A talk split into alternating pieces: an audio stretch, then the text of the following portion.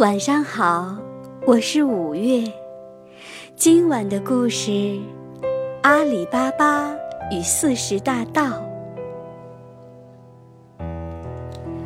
在遥远的古代，波斯国有两个同胞弟兄，哥哥叫葛西姆，弟弟叫阿里巴巴。虽然。是同胞兄弟，但哥哥非常有钱，钱多的用不完；弟弟呢，穷的几乎是一无所有。怎么会一个富，一个穷呢？原来最初葛西姆和阿里巴巴一样，也是个穷人。也是吃了上顿愁下顿。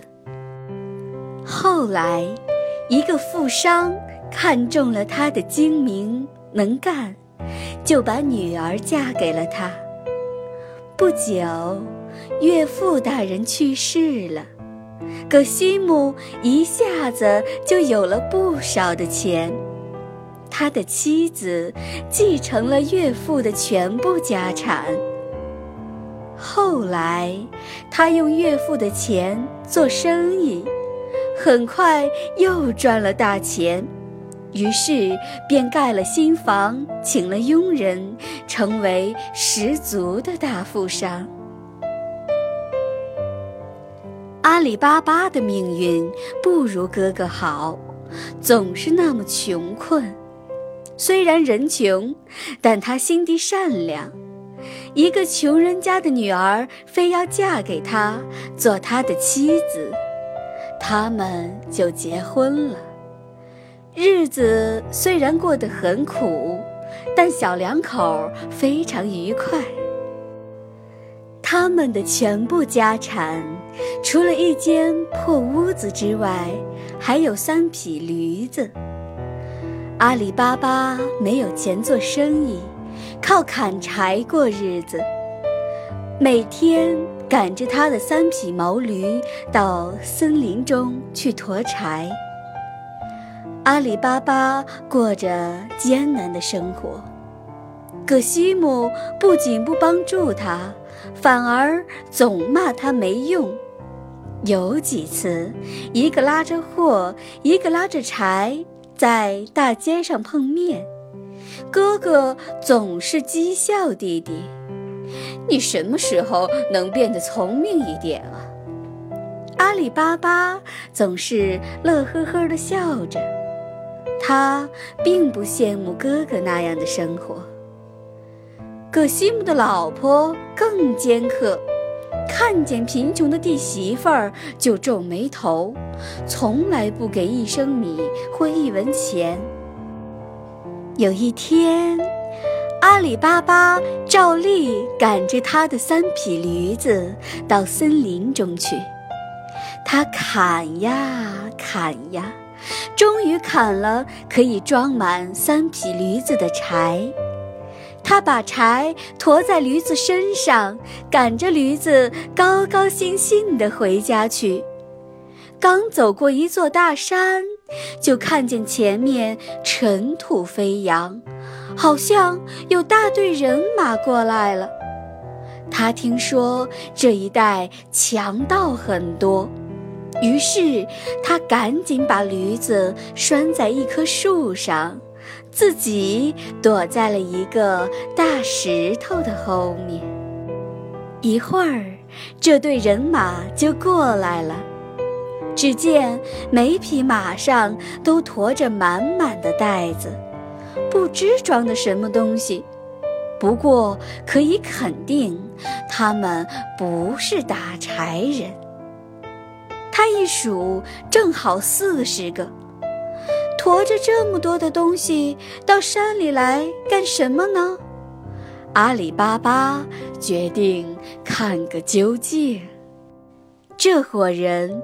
来到一个山脚下，阿里巴巴也悄悄地跟着他们来到这里。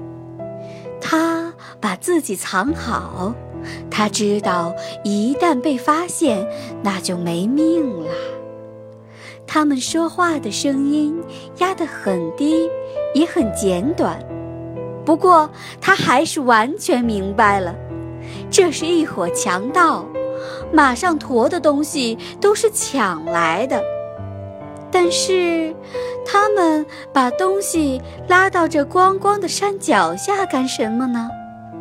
阿里巴巴决定继续观察。只见强盗头子走到面对山的一个地方，嘴里念叨：“芝麻芝麻，请开门吧。”山的一块大石头应声而动，原来里面是个山洞。四十个强盗把东西都送进去了。等他们走出山洞，强盗头子说。芝麻芝麻，请关门。大石原样的堵起山洞，强盗沿着来的路走了。阿里巴巴记住了这个地方，记住了强盗头子念的那句话。当然，他对自己亲眼看见的刚刚发生的这件事儿感到非常惊奇。阿里巴巴发现这是一个强盗团伙的巢穴，他决定进去看看，里面到底藏了多少金银财宝。他又等了一会儿，一直等到估计强盗们已经走了很远，才慢慢的来到大山的石洞面前。他从没做过这种事儿。空荡荡的山里，只有他一个人站在那儿，腿也开始抖起来。但他最终还是鼓起勇气，大声喊道：“芝麻芝麻，请开门！”大石真的移动了，露出了黑森森的洞口。他钻了进去，被里面的景象吓呆了。这是一个非常大的山洞，里面尽是金银和名贵的珠宝玉器，数量那么多，他一辈子也没有见过。阿里巴巴有点害怕，万一强盗们返回来怎么办呢？于是他拔腿就跑，回到洞口。他想，既然来了，何不带点回去？阿里巴巴跑到树下，把驮在三匹毛驴身上的木柴统统扔掉，赶着毛驴进入了山洞，找了三个大袋子。里面装满了财宝，然后出了山洞。阿里巴巴说：“芝麻芝麻，请关门。”大石便应声堵住了洞口。阿里巴巴把毛驴牵到森林，用木柴把财宝盖住，以免引起别人的怀疑。然后赶着毛驴高高兴兴地回家去了。阿里巴巴赶着毛驴，一直等到天黑才回到家。他卸掉木柴，把财宝一袋一袋背到屋子里，紧紧地把门关上。由于紧张，身上的汗水已经湿透了衣服。老婆一见那么多的钱财，认为阿里巴巴不是偷来的，就是抢来的。她大声吼道：“你穷疯了，斗胆去偷这么多钱财！”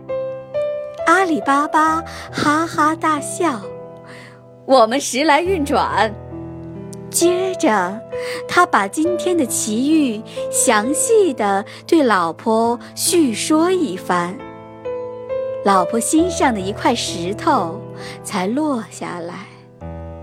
老婆开始数数，可钱太多了，无法一下子数清。再说，这么多钱放在什么地方呢？想了很久，老婆终于想出了一个主意。她对阿里巴巴说：“你去挖个地洞，我一会儿便来。”阿里巴巴问：“你上哪儿去？”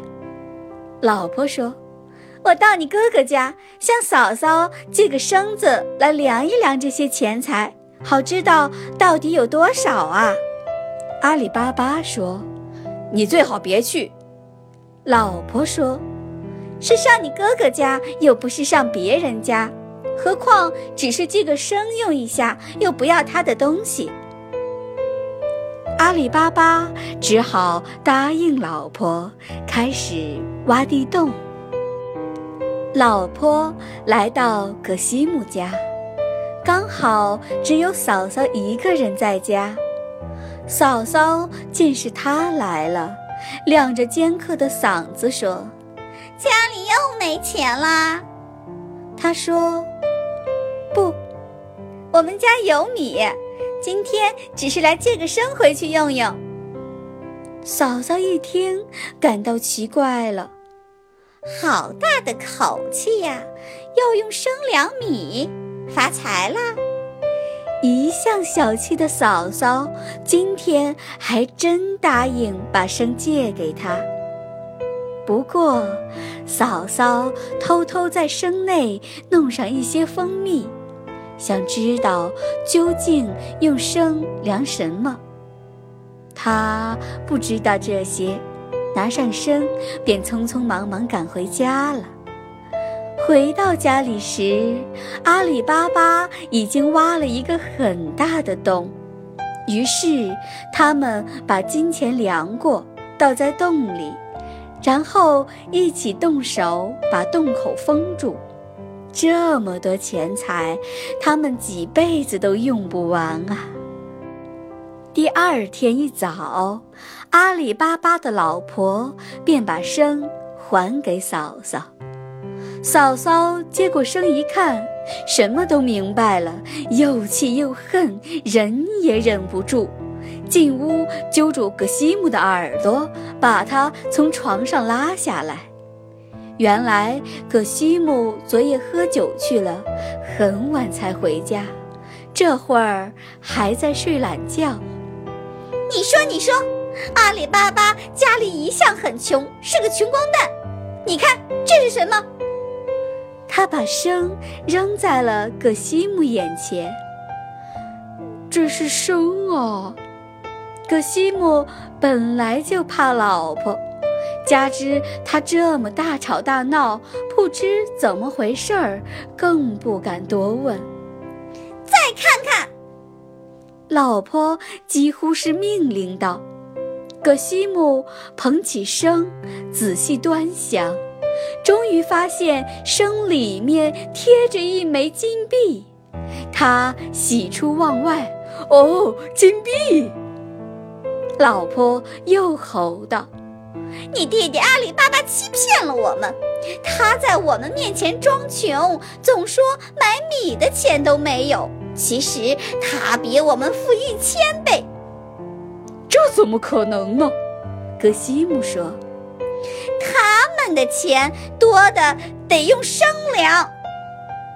老婆于是把昨夜他们来借生的情况说了一遍。葛西莫开始不信，听老婆这么一说，也嫉妒阿里巴巴了。于是他把衣服穿好，来到弟弟家，他要问个明白。一到阿里巴巴的家里，葛西姆气势汹汹地说：“弟弟，你必须告诉我，你从哪儿弄了这么多的钱财？”见是哥哥来了，阿里巴巴非常坦白地说：“我是发了一点财，因为你是哥哥，所以决定分给你一半。”葛西姆一听，觉得有门儿，弟弟果真发了财。他是个很贪心的人，怎么会满足弟弟分一半的钱财给他呢？于是他说：“你必须告诉我你是怎么发的财。既然是自己的哥哥，阿里巴巴就把昨天森林里的奇遇告诉了葛西姆。葛西姆一听，坏主意就来了。他说：“你必须把埋藏钱财的地方告诉我。”否则，我就去告诉官府，让他们以偷盗罪处罚你。阿里巴巴说：“我没有偷盗，根本不怕官府，因为你是我哥哥，才把事情的真相告诉了你。不过，我要提醒你，千万别再到藏宝的地方去了，那伙强盗也不是好惹的。”葛西姆哪听得进去？他回到家里，准备了十匹骡子，向藏钱的地方火速赶去。葛西姆找到了藏宝的山洞，按阿里巴巴所说的，他大声喊道：“芝麻芝麻，请开门！”山洞门应声而开。可西姆迫不及待地钻进洞里，然后念道：“芝麻芝麻，请关门。”山洞的石门应声而关，可西姆一人就关在这洞里。啊，他惊呆了！这么多的金银财宝，他在洞里拿起这个看看。把那个拿起来瞧瞧，他激动得几乎疯了。他打开口袋，死命地往里装。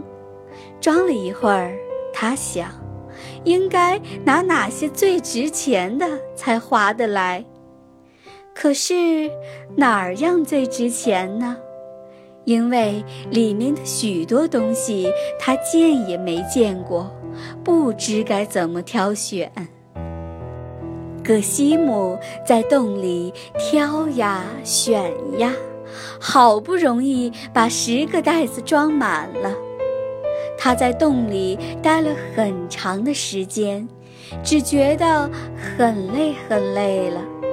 他准备休息一会儿再走，猛然想起阿里巴巴的话：“那伙强盗是不好惹的。”于是他急忙背起一袋，朝洞口走去。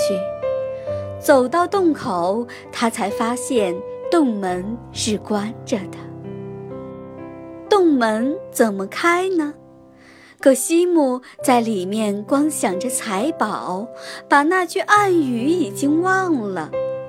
他竭力回忆，越想越糊涂，他吓坏了。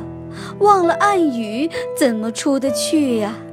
他对着石门胡乱喊叫起来：“大麦，大麦，请开门！”石门没有动。小麦，小麦，请开门！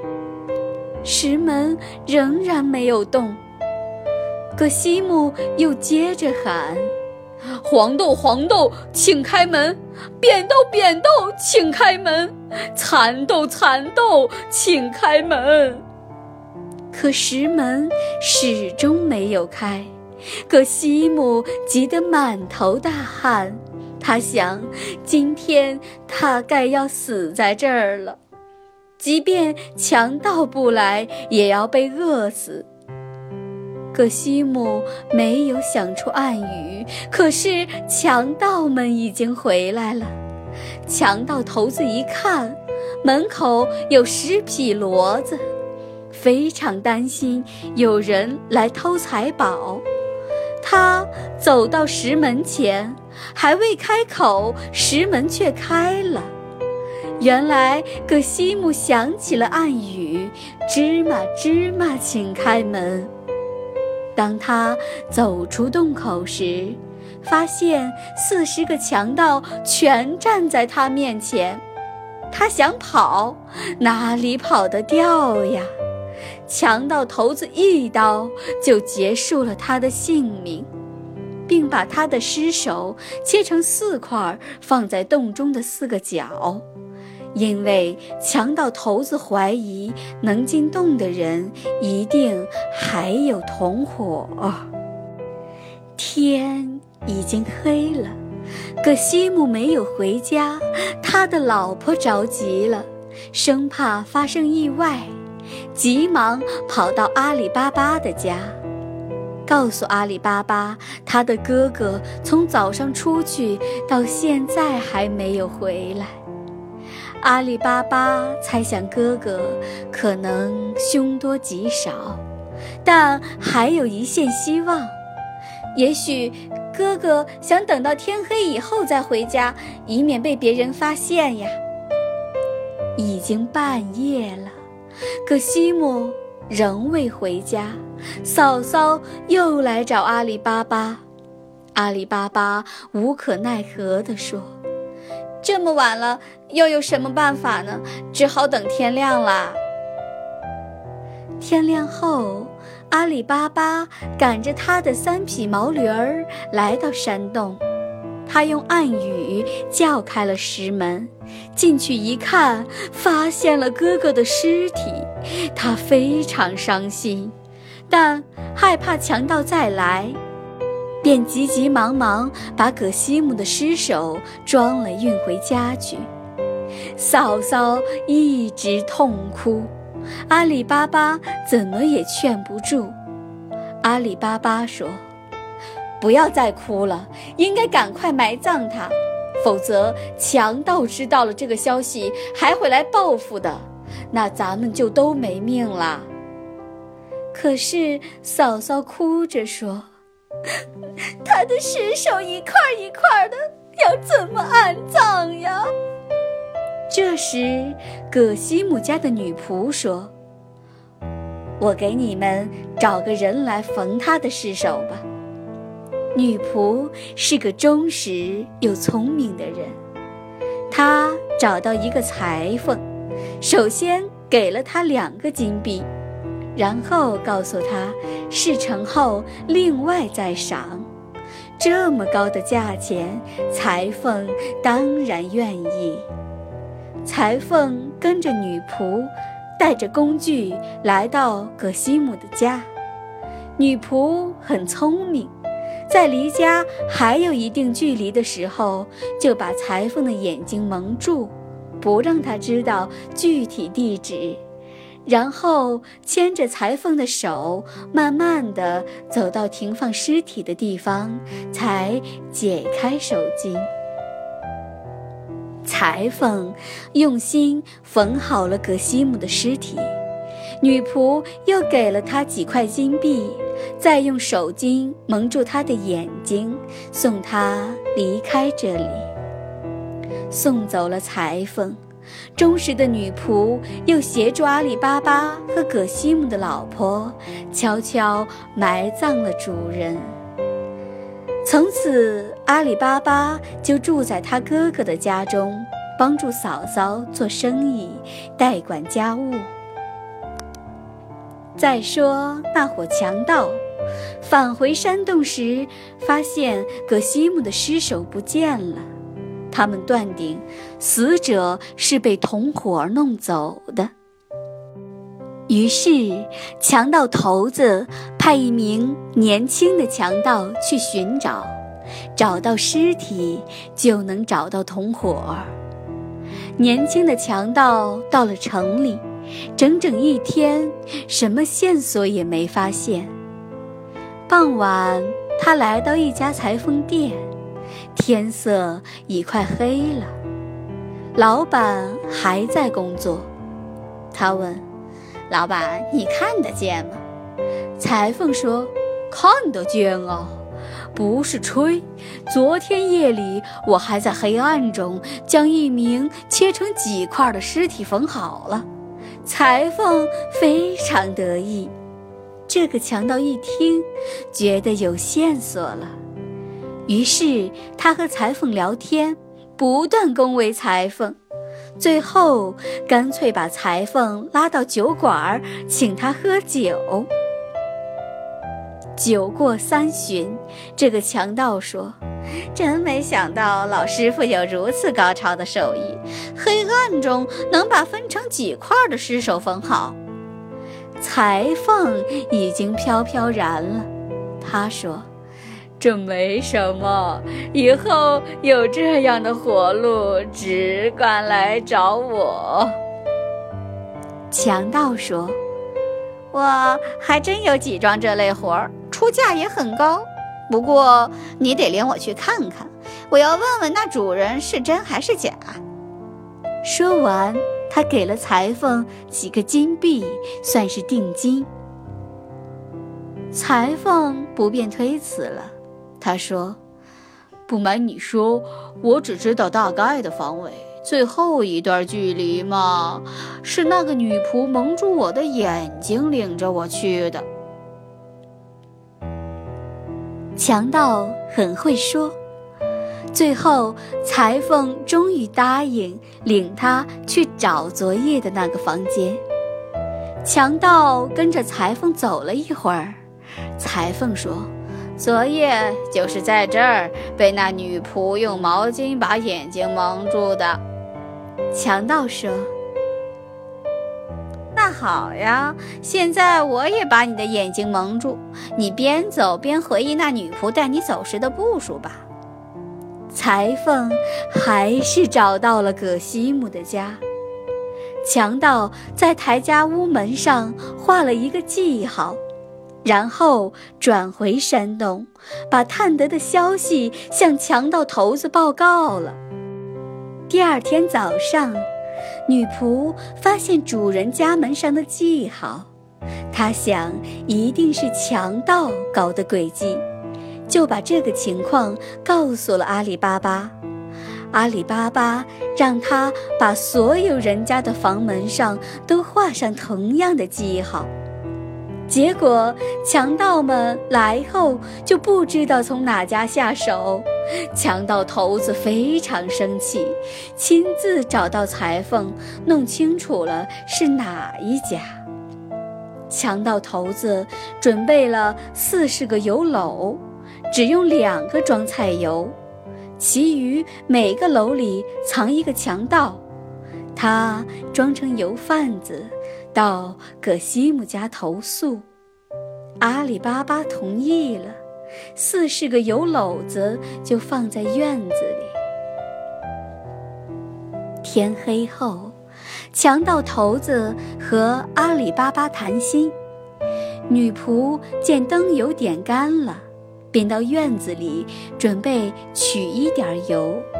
刚准备打开油篓，忽然听见篓子里有喘息的声音。于是他挨个油篓子听，发现里面都有喘息的声音。他明白了，这是强盗们的阴谋。他从那只真正的油篓里取出油，放在炉子上煮沸，然后把废油往每个油篓子里倒。把里面的强盗都烫死了。深夜，强盗头子按他们事先商定好的暗号，向院子里投了一块石头，叫强盗们出来报复。可是没有反应。他又投了第二块、第三块石头，还是没有动静，一个强盗也没有出来。强盗头子气极了，他来到院子里，揭开油篓，发现他的同伙一个一个都死了。强盗头子气急败坏，刚准备进屋亲自动手，不料被躲在门后的阿里巴巴一刀杀死了。原来，女仆已经悄悄地把她所见所做的事儿告诉了阿里巴巴。趁着天黑，他们把四十个强盗的尸体都埋了。阿里巴巴很感激女仆，为了报仇她的聪明智慧，让自己的侄子娶她做妻子。阿里巴巴已拥有山洞里的全部财宝，他把财宝分给穷人，让大家都过上好日子。